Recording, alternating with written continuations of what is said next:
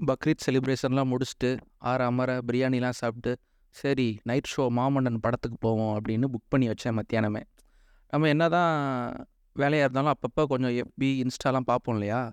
அப்போ போனால் படத்தோட ஓப்பனிங் சீனு எல்லாத்தையும் ஸ்பாய்லராக போட்டு வச்சுருக்காங்க. இது ஃபேஸ்புக்காடா இது ஃபேஸ்புக்கே கிடையாதுடா. இதெல்லாம் பஞ்சாயத்தாடா? பஞ்சாயத்தே கிடையாதுடா அப்படிங்கிற மாதிரி தான் எனக்கு தோணுச்சு. சரி ஓகேடா இந்த ஸ்பாயிலர்லேருந்து தப்பிக்கணும் அப்படின்னா நைட் ஷோ படத்துக்கு போகிற வரைக்கும் இந்த ஃபேஸ்புக்கு இன்ஸ்டாவில் கொஞ்சம் அப்படியே தவிர்ப்போம் அப்படின்ட்டு உட்காந்துருந்தேன் ஒரு வழியாக படத்துக்குள்ளேயும் போயாச்சு. ஆனால் அந்த படம் பேச வர்ற அரசியல் என்ன அப்படின்னா நீ எல்லாம் என் முன்னாடி எப்படி நீ உட்காந்து என் முன்னாடி பேசலாம் அப்படிங்கிற ஒரு அரசியல் தான் இந்த படத்தில். பல அரசியல் பேசியிருக்காங்க. இப்போ நான் சொன்ன அரசியலும் ஒரு முக்கியமான அரசியல். இவன் எப்படி என் முன்னாடி உட்காந்து பேசலாம்? இவெல்லாம் காலகாலத்துக்கு நின்றுட்டு தான் இருக்கணும் அப்படிங்கிற மாதிரி ஒரு அரசியல் பேசியிருப்பார் மாரி செல்வராஜ். நம்ம தேட்டருக்குள்ளே போகும்போதும் இந்த கப்புள்ஸ் நம்மளை வச்சு ஒரு அரசியல் பேசுகிறாங்க பாஸ் நாங்கள் ஃபேமிலியாக படம் பார்க்க வந்திருக்கோம். நான் சென்டரில் டிக்கெட் போட்டிருக்கேன். சரி சென்டரில் பார்க்க கொஞ்சம் நல்லாயிருக்கும் அப்படின்ட்டு. அவன் ஃபேமிலியாக வந்திருக்கான். பஸ் கொஞ்சம் அங்கே தள்ளி உட்காந்து பார்க்குறீங்களா அப்படிங்கிறான். ஸோ நம்ம எந்த சீட்டில் உட்காரணும் அப்படிங்கிறதையும் இந்த கப்புள்ஸ் தான் முடிவு பண்ணுறாங்க அவங்களும் ஒரு வித அரசியலை கையில் எடுக்கிறாங்க. அது நினைக்கும் போது தான் ரொம்ப கடுப்பாக இருந்துச்சு. டேய் நம்ம படம் பார்க்குறதுக்கு முன்னாடியே நம்மளை வச்சு ஒரு இது பண்ணுறீங்களேடா அப்படிங்கிற மாதிரி தோணுச்சு. சரி ஓகே நம்ம படத்துக்குள்ளே போகலாம் அதாவது படத்தோட ஒன்லைன் என்ன அப்படின்னா ஒரு பத்து வருஷமாக ஆளுங்கட்சி எம்எல்ஏவாக இருக்கிறாரு நம்ம மாமன்னன் வடிவேலு. அவரோட பையன் தான் உதயநிதி ஸ்டாலின். ஸோ வந்து இந்த பக்கம் பார்த்தீங்கன்னா அதுக்கு ஆப்போசிட்டாக அந்த அதே சொந்த கட்சியில் மாவட்ட செயலாளராக இருக்கார் நம்ம ஃபகத் ஃபாசில்.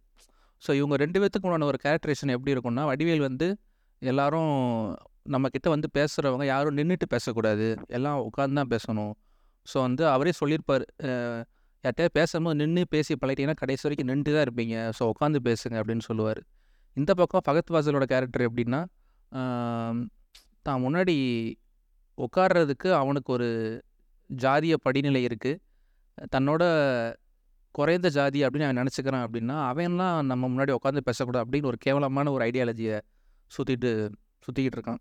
ஸோ அந்த மாதிரி ஒரு கேரக்டரேஷன் இது போக இந்த படத்தில் மெட்டஃபெரிக்காவும் நிறையா இருக்கும். அதாவது உதயநிதி வந்து பன்னி வளர்த்துக்கிட்டு இருப்பார்.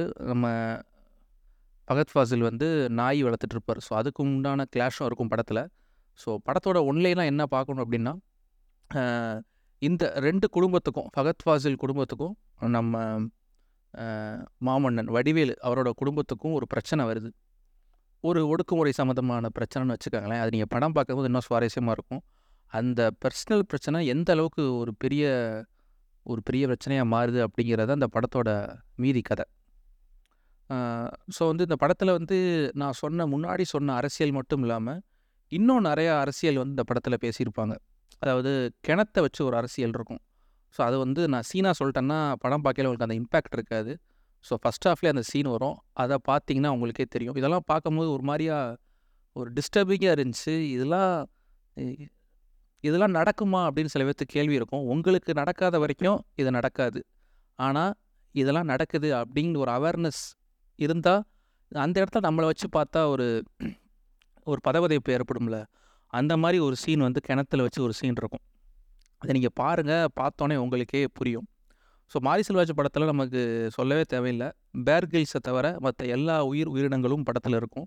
ஸோ அந்த வகையில் பன்னிக்குட்டி குதிரை நாய் அப்படின்ட்டு சொல்லிகிட்டே போகலாம் ஸோ மெட்டஃபெரிக்காக கதை சொல்கிறதுல அவர் வந்து ஒரு எக்ஸ்பர்ட்டுன்னு தான் சொல்லணும். ஸோ நான் முதலே சொன்ன மாதிரி நாய்க்கும் பன்னிக்கும் ஒரு கிளாஷ் இருக்கும் இந்த படத்தில். அது ஒரு சீனாக வச்சுருப்பாங்க. அந்த சீன் உண்மையாகவே ரொம்ப ஒரு என்னடா இது இப்படிலாம் அப்படிங்கிற மாதிரி ஒரு பதைப்பதைப்பை ஏற்படுத்தும். இது போக கரெக்டாக அந்த இன்டர்வல் கிட்ட ப்ரீ இன்டர்வல்னு சொல்லலாமா? ஆமாம் அப்போ ஒரு சீன் வரும். அதுதான் உண்மையிலே பீக் அப்படின்னு சொல்லலாம். அடுத்து என்ன நடக்கும்? அந்த சீனுக்கு அவங்க கிரியேட் பண்ண டென்ஷன் இருக்குல்ல. அடுத்து எது இங்கே ஏதோ நடக்க போகுது. ஆனால் என்ன நடக்குதுன்னு தெரியல. பட் ஏதோ ஒன்று பெருசாக நடக்க போகுது. ஒரு சம்பவம் நடக்க போகுது. அப்படிங்கிற நம்மளை தயார்படுத்துகிற அந்த சீன் வந்து உண்மையாக வேறு லெவலு தேட்டர்லாம் சும்மா தெரிச்சிருச்சு அப்படின்னு தான் சொல்லணும். அந்த இன்டர்வல் பேங்க் இது போக வந்து பெர்ஃபார்மன்ஸில் பொறுத்த வரைக்கும் வடிவேல் ஒரு பக்கம் தூக்கி சாப்பிட்றாருன்னா இந்த பக்கம் நம்ம பகத் ஃபாசில். ஸோ வடிவேல் வந்து ஒரு சீனில் வந்து ஒரு விஷயம் நடக்கும். ஸோ ஒரு ஓரமாக போய் ஒரு மலை விளிம்பு மாதிரி இருக்கும். அதில் நின்று அப்படியே அழுதுட்டு வருவார். அவர் அழுகையில் அப்படியே நமக்கே நம்மளை அறியாமல் ஒரு விதமான அழுகை நமக்கே வருது அந்த சீனை பார்க்கல இன்னொரு பக்கம் பகத்வாசில் நடிக்கும் போது நமக்கு கடுப்பு அது யாரா இவனை அடிச்சு கொல்லுங்கடா அப்படிங்கிற மாதிரி ஒரு இரிட்டேஷன் நம்ம ஃபேஸில் நமக்கு தெரியும். ஸோ அதான ஒரு சிறந்த நடிப்பாக இருக்கும். அதை பார்க்கையில் எனக்கு அப்படி தான் தோணுச்சு. இது போக உதயநிதி அவரும் உண்மையே ரொம்ப கன்வின்சிங்காக நல்லாவே பண்ணியிருக்காரு. என்னடா கூகுள் பேல ஏதோ சவுண்ட் வருது. ஓ இரநூறுவா ஏறிடுச்சா? சாரி ஐம் ஜஸ்ட் கெட்டிங் உண்மையாக சொல்லணும் அப்படின்னா உண்மையாகவே நல்லா நடிச்சிருக்கார் உதயநிதி. ஸோ இதுக்கு முன்னாடி அவர் படங்கள் பார்த்ததுக்கும் இப்போ இந்த மாமன்னன் பார்க்கும்போதும் சரி நல்ல ஒரு டிஃப்ரென்ஸ் தெரியுது. நல்ல ஒரு மெச்சூரான ஒரு நடிப்பு தெரியுது. இன்னொரு பக்கம் கீர்த்தி சுரேஷ் நல்லா போயிட்டுருக்க படத்தில் குறுக்க இந்த கௌசிக் வந்தா அப்படிங்கிற மாதிரி ஏன் நிறையா படங்களில் அவங்க பெர்ஃபார்மன்ஸ் இருந்திருக்கு. ஸோ இந்த படத்தில் அப்படிலாம் இல்லாமல் உண்மையாகவே ஒரு அவங்களுக்கு என்ன கொடுத்த கேரக்டரோ அதை உண்மையாகவே ரொம்ப சூப்பராக பண்ணியிருக்காங்க இந்த படத்தில். இது போக இன்னும் படத்தில் ப்ளஸ்ஸாக சொல்லணும் அப்படின்னா எனக்கு வந்து டைலாக்ஸ் ரொம்ப பிடிச்சிருந்துச்சு. அதாவது ஃபகத் ஃபாசில் ஒரு டைலாக் சொல்லுவார். அவங்களோட அப்பா வந்து ஃபகத் ஃபாசில்கிட்ட சொல்லியிருப்பார். உனக்கு மேலே உள்ளவன்ட்ட தோத்தா பிரச்சனை இல்லை. உனக்கு சமமான இருக்கவன்ட்ட தோத்தா கூட பிரச்சனை இல்லை. ஆனால் என்னைக்குமே உனக்கு கீழே இருக்கவன்ட்ட நீ தோத்துறவே கூடாது அப்படின்னு ஒரு டைலாக் இருக்கும். ஒரு எவ்வளோ கேவலமான ஒரு ஐடியாலஜினா இந்த மாதிரி ஒரு டைலாக்லாம் இருக்கும் அப்படின்னா இந்த மாதிரி நம்ம பேச எதிர் எதிர் சித்தாந்தம் பேசுகிறவங்ககிட்ட இந்த மாதிரி ஒரு கேவலமான ஒரு ஐடியாலஜி இருக்குல்ல. அது வந்து இன்னொரு மனுஷங்கிட்டேருந்து இன்னொரு மனுஷன்கிட்ட பூத்துற அதாவது தலைமுறை தலைமுறையாக அந்த அப்பா வந்து த பையன்கிட்ட சொல்லியிருப்பார். பையன் வந்து தன்னோட மகன்ட்டு சொல்லுவான். ஸோ இப்படியே அந்த தலைமுறை தலைமுறையை நமக்கு உனக்கு கீழே உள்ளவன்ட்டு நீ தோத்துறா தோத்துறான்னு சொல்கிறது வந்து அதுவே ஒரு பெரிய ஒரு சைக்காலஜியாக ஒரு ஒடுக்குமுறை தான் நான் சொல்லுவேன். ஸோ அதுதான் இந்த படத்தில். நிறையா டைலாக்ஸ் வந்து உண்மையாகவே செம்மையாக இருந்துச்சு. உதயநிதி கூட டைலாக் சொல்லுவார் ஏன் இப்போ கூட நான் என்ன பேசணும்னு என்கிட்ட தான் கேட்குறீங்க நீங்கள் பேச மாட்டீங்களா? அப்படின்னு அப்படின்னு கே கேட்குற மாதிரி ஒரு டைலாக் இருக்கும். அதுவாகட்டும். இது போக இன்னொன்று எனக்கு பிடிச்சது வந்து ஏஆர் ரஹ்மானோட பிஜிஎம். உண்மையாகவே மனுஷன் வந்து ஒரு மாதிரி இறங்கி அடிச்சிருக்காப்புல அப்படின்னு தான் சொல்லணும். பாட்டும் சரி பிஜிஎம்மும் சரி குறிப்பாக அந்த சொல்கிற நான் அந்த கிணத்துல வச்சு ஒரு சீன் இருக்குல்ல அங்கே ஒரு பிஜிஎம் போட்டிருப்பாரு. உண்மையாகவே வேறு லெவலில் இருக்கும். அது போக இன்டர்வல்லையும் பிஜிஎம் மனுஷன் தெறிக்க விட்டுருப்பார். ஸோ இந்த மாதிரி படத்தில் வந்து நிறையா ப்ளஸ்ஸஸ் தான் இருக்குது மைனஸே இல்லையா அப்படின்னா இந்த மாதிரி பேசுகிற படங்களில் திரைக்கதையில் அதாவது செகண்ட் ஹாஃபில் ஒரு சின்ன ஸ்லோனஸ் இருக்குது லேகுன்னு சொல்ல மாட்டேன். ஒரு ஸ்லோ இருக்குது பட் அந்த ஃபஸ்ட் ஹாஃபில் இருக்கிற அந்த பீக் வந்து செகண்ட் ஹாஃபில் போக போக அப்படியே அந்த கதையோட ஓட்டத்துக்கான செகண்ட் ஆஃப் வந்து கதை ஃபுல்லாக தேர்தல் அரசியலுக்கு ஏற்ற மாதிரி போகும். ஸோ வந்து நாம் அதை குறையாக சொல்லலை. அப்போது கதை கொஞ்சம் கொஞ்சம் ஸ்லோவாக தான் போகுது. பட் டுவோர்ட்ஸ் த கிளைமேக்ஸ் வந்து உண்மையாகவே ரொம்ப செமையாக பண்ணியிருந்தாங்க. அதாவது இந்த படத்தில் நிறைய ரியல் லைஃப் கேரக்டர்ஸும் யூஸ் பண்ணியிருந்தாங்க. அதாவது வடிவேலோட கேரக்டர் வந்து நம்ம அதிமுகவோட முன்னாள் சபாநாயகர் தனபால் ஓட கேரக்டரோட இன்ஸ்பிரேஷன் அப்படின்னு சொல்கிறாங்க பட் அதை டேரக்டராக வந்து சொன்னால் தான் நமக்கு தெரியும். அதை வச்சு பார்க்கும்போது அது எல்லாமே ஒன்றா சிங்க் ஆகுது. ஏன்னா அவர் வந்து ஒரு பட்டியல் சமூகத்தை சேர்ந்தவர் தனபால். ஸோ இந்த படத்தில் வடிவேலும் அப்படி தான் கா காட்டியிருப்பாங்க. அவர் வந்து பார்த்திங்கன்னா தனபாலோட நம்ம ரிசர்ச் பண்ணி நம்ம அவரை பற்றி வீடியோஸ்லாம் நிறையா யூடியூப்பில் பார்க்க முடிஞ்சது. அவர் ஃபஸ்ட்டு வந்து டிஎம்கேலாம் இருந்திருக்காரு. அதாவது எம்ஜிஆர் இருந்தப்போ டிஎம்கேல இருந்திருக்காரு. அதுக்கப்புறம் எம்ஜிஆர் தனியாக கட்சி ஆரம்பிச்சோன்னே எம்ஜிஆர் கூட போயிட்டார். ஸோ அங்கே வந்து அவருக்கு நல்ல பேர் இருந்திருக்கு. ஸோ அங்கே எம்எல்ஏவாக நின்று அவரோட சேலம் தொகுதியிலேயோ எம்எல்ஏவாக நின்று ஜெயிச்சிருக்காரு. ஸோ அதுக்கப்புறமா ஒரு ஆக்சிடெண்ட் வந்து அவருக்கு நடக்குது. ஒரு கார் ஆக்சிடெண்ட் ஸோ வந்து அதை வந்து இந்த படத்தில் வந்து சூப்பராக ரீக்ரியேட் பண்ணியிருப்பாங்க இந்த படத்தில். நம்ம வடிவேலும் உதயநிதி ஸ்டாலினும் காரில் போயிட்டுருப்பாங்க. அந்த சீன் நீங்கள் பாருங்கள் உங்களுக்கே புரியும். ஸோ வந்து அந்த சீனை உண்மையாக சூப்பராக ரீக்ரியேட் பண்ணியிருப்பாங்க. ஸோ அதுக்கப்புறம் தனபால் வந்து அந்த ஆக்சிடென்ட் நடந்ததுக்கப்புறம் முகமே ஒரு மாதிரி அவருக்கு உருங்குலைஞ்சு போயிடுச்சு போல். ஸோ அதை அப்படியே சிகிச்சை பண்ணி எம்ஜிஆரோட செலவில் சிகிச்சை பண்ணி அதுக்கப்புறம் கட்சி உடஞ்சது இல்லையா? ஸோ அதுக்கப்புறம் இவர் வந்து ஜெயலலிதா அவங்க சைடு போயிட்டார். எம்ஜிஆர் இறந்தோடனே ஜெயலலிதா சைடு போயிட்டார். ஸோ வந்து அப்போ வந்து இவர் சபாநாயகராக ஆகிறதுக்கு முன்னாடி என்ன ஆகுது அப்படின்னா இவர் வந்து எம்எல்ஏவாக இருக்கார். ஸோ வந்து ஒரு நாள் இந்த ஜெயலலிதா அம்மா வந்து இவரை கூப்பிட்றாங்க. ஏன்னா தனபால் உங்கள் இதுக்கு வந்தவங்க வீட்டுக்கு வந்தவங்க சாப்பாடு கூட நீங்கள் போடாமையே அனுப்பிச்சிருக்கீங்க அப்படின்ட்டு பொதுக்கூட்டத்துக்கு வந்தவங்க அப்படின்னு கேட்டிருக்கோன்னா இவர் சொல்கிறாரு இல்லைம்மா நாங்கள் போன டைமே சாப்பாடு ரெடி பண்ணியிருந்தோம். என் வீட்டில் வந்து சாப்பிட்றதுக்கு நம்ம கட்சிக்காரங்களே இவன் வீட்டில் வந்து சாப்பிட்ணுமா? அப்படின்ட்டு ஜாதி ரீதியாக இவன் வீட்டிலாம் சாப்பிட முடியாது அப்படிங்கிற மாதிரி பேசினாங்க. ஸோ அதனால் இந்த டைம் நான் சாப்பாடு செய்யலை அப்படின்னாராம் ஸோ உடனே அந்த அம்மாவை கூப்பிட்டு இனிமேல் நீங்கள் தான் உணவுத்துறை அமைச்சர். உங்கள் வீட்டில் யாரும் சாப்பாடில். சாப்பிடல அப்படின்னா நீங்கள் தமிழ்நாட்டுக்கு நீங்கள் எல்லா இது- வீட்டுக்கும் நீங்கள் சாப்பாடு போட போகிறீங்க அப்படின்னு சொல்லி அந்த அம்மா வந்து உணவுத்துறை அமைச்சராக இவருக்கு வந்து பதவி கொடுக்குறாங்க.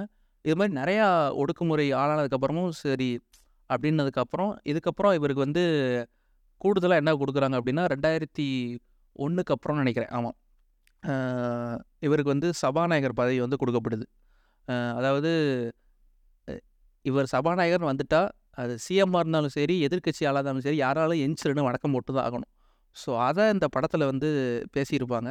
அதுவே ஒரு ஒன்லைனாக சொல்லலாம் இந்த படத்தில். அதாவது நீ எல்லாம் என் முன்னாடி உட்காரவே கூடாது அப்படின்னு சொன்ன மத்தியில் ஸோ அவர் வந்து நி நின்னா எல்லாருமே எஞ்சி நிற்கணும் அப்படிங்கிற ஒருத்தரோட லைஃப் ஜேர்னி இருக்குல்ல அதுதான் இந்த மாமன்னன். இதை இதை இந்த ஒன்லைனாக வச்சுட்டு கூட இதை கூட ஒரு ஒன்லைனாக இந்த படத்தில் சொல்லலாம். ஸோ அந்த மாதிரி ரியல் லைஃப் கேரக்டர்ஸை நிறையா இன்ஸ்பயர் பண்ணி இந்த படம் எடுத்திருக்காங்க. சேலம் மாவட்டம் ராசிபுரத்தை காசிபுரம்னு மாற்றிருப்பாங்க ஸோ வந்து இதெல்லாம் ரியல் லைஃப்பில் இதெல்லாம் ஒத்து போகிற மாதிரி நிறையா காட்சி அமைப்புகள் இருந்தது. இன்னொன்று எனக்கு என்ன ஒரு வருத்தம் அப்படின்னா மாரி செல்வராஜ் மேலே அதாவது ஃபர்த் வாசல் ஒய்ஃபை வந்து ரவீனா நடிச்சிருப்பாங்க. அவங்க வந்து பேசிக்கலாக ஒரு டப்பிங் ஆர்டிஸ்ட் ஸோ வந்து அவங்களுக்கு எந்த டைலாக்குமே கொடுக்கப்படவில்லை. எப்படி நம்ம ரோஹித் சர்மா வந்து இந்த world number one test bowler அஸ்வினை எடுத்து வச்சுட்டு கம்முன்னு வா தண்ணி பாக்கெட் தூக்க விட்டாரோ? அதே மாதிரி என்னங்க ஒரு டப்பிங் ஆர்டிஸ்ட் நீங்கள் ஒரு டைலாக் கூட கொடுக்காம வச்சுருக்கீங்க அப்படி ஒரு சின்ன வருத்தமும் எனக்கு இருந்துச்சு. இது போக இன்னும் நிறையா இப்போ சம்பவம் பண்ணியிருக்காரு மாதிரி அதாவது கர்ணன் படத்தில் வந்து லாலுக்கு வந்து டப்பிங் பேசியிருப்பார் ஒருத்தர்.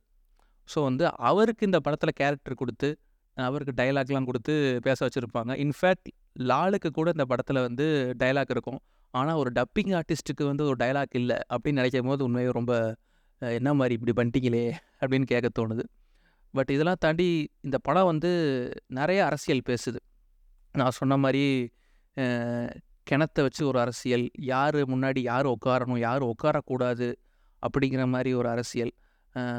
இதெல்லாம் பேசும்போது இப்போலாம் சில பேர் சொல்லுவாங்க இதெல்லாம் இப்போ எங்கெங்க நடக்குது? இதெல்லாம் முன்னாடி நடந்திருக்கும் அப்படின்னு சொல்லுவாங்க. யா இப்போயும் நடந்துக்கிட்டு தான் இருக்குது ரீசெண்டாக சொல்லணும் ஏகப்பட்ட சம்பவங்களை சொல்லலாம். இப்போ கூட வேங்கை வயலில் சம்பவம் நடந்துச்சு. இது எல்லாத்துக்குமே தெரியும். நான் ஒவ்வொரு பாட்காஸ்ட்லேயும் இதை நான் சொல்லுவேன். ஏன்னா நிறையா பாட்காஸ்ட் இதை பற்றி நான் சொல்லிட்டேன். ஏன்னா உண்மை நடக்கிறத நம்ம சொல்லாமல் இருக்க முடியாது இல்லையா? இப்போ வரைக்கும் கேஸ் போயிட்டுருக்கு. அது அந்த மலத்தை யார் கலந்தா அப்படின்ட்டு ஒரு எட்டு பேர்த்த டிஎன்ஏ டெஸ்ட் பண்ணிகிட்டு இருக்காங்க. இப்போ ரீசெண்டாக வந்து அப்டேட்னு நினைக்கிறேன். ஸோ வந்து அவங்க டிஎன்ஏ டெஸ்ட் பண்ணி யார் அந்த மலத்தை கலந்தான்னு எட்டு பேர்த்த வந்து கோர்ட்டில் வந்து ஆச்சரியப்படுத்த சொல்லியிருக்காங்க. இது ஒரு தீண்டாமை. அதுக்கு முன்னாடி பார்த்தீங்கன்னா ஊரில் வந்து இந்த பட்டியல் சமூகத்தை சேர்ந்தவங்க வந்து சாமி கும்பிட வரக்கூடாதுன்னு சொல்லி ஒரு அம்மா சாமி என்னாங்க அது கூட நீங்கள் பார்த்துருப்பீங்க. அதுக்கப்புறம் அந்த ஊரோட கலெக்டர் வந்து கூட இது பண்ணாங்க. இதுவும் ஒரு ஒடுக்குமுறையாக நடந்துகிட்ருக்கு அதுக்கு முன்னாடி பார்த்தீங்கன்னா ஒரு ஊரில் வந்துட்டு இந்த பெட்டி கடையில் வந்து நீங்கள் வந்து வேறு சாதிக்காரங்க நீங்கள் வந்து குறைஞ்ச ஜாதி அப்படின்னு சொல்லி நீங்கள் எல்லாம் வந்து எங்கள் கடையில் வந்து வாங்கக்கூடாதுன்னு சின்ன பிள்ளைங்களை வந்து உங்களுக்குலாம் நாங்கள் வந்து சாக்லேட் தர மாட்டோம் அப்படின்னு சொல்லி முட்டாய் தர மாட்டோம் அப்படின்னு சொல்லி அது ஒரு பஞ்சாயத்து ஓடிச்சு. இன்னும் ஏகப்பட்ட இது இருக்குதுங்க சொல்லிக்கிட்டே போகலாம் நம்ம கொரோனா டயத்தில் நினைக்கிறேன். அதுக்கு முன்னாடியா அதுக்கு அப்புறமான்னு தெரியல. ஒரு பட்டியல் சமூகத்தை சேர்ந்தவரோட அவர் இறந்துட்டாப்புல அவரோட உடலை வந்து இன்னைக்கு இந்த வழியாக கொண்டு போகக்கூடாது அப்படின்னு சொல்லி பாலத்தில் இருந்தே தூக்கி போட்டாங்க. அந்த சம்பவம்லாம் நடந்திருக்கு. ஸோ வந்து ரெண்டாயிரத்தி இருபது இருபத்தொன்று இப்போ கூட நடந்துக்கிட்டு தான் இருக்குது ஆனால் இவங்க என்ன நினைக்கிறாங்க? நமக்கு இது நடக்கலையில ஸோ வந்து யாருக்குமே நடக்காது அப்படின்னு நினைக்கிறாங்க. உங்களுக்கு நடக்காத வரைக்கும் தீண்டாமை வந்து தீண்டாமையாகவே தெரியாது. பட் உங்களுக்கு நடக்கலைன்னா ஓகே சந்தோஷம்தான். பட் எங்கேயோ உலகத்தில் யாருக்கோ மூலையில் இது நடந்துக்கிட்டு தான் இருக்குது ஸோ அதுக்காக நீங்கள் வந்து இப்படிலாம் நடக்கலை அப்படின்னு ஈஸியாக புறந்தள்ளிட்டு போகிறது வந்து ரொம்பவே வேடிக்கையாக இருக்குது அப்படிலாம் யாரும் பண்ணாதீங்க.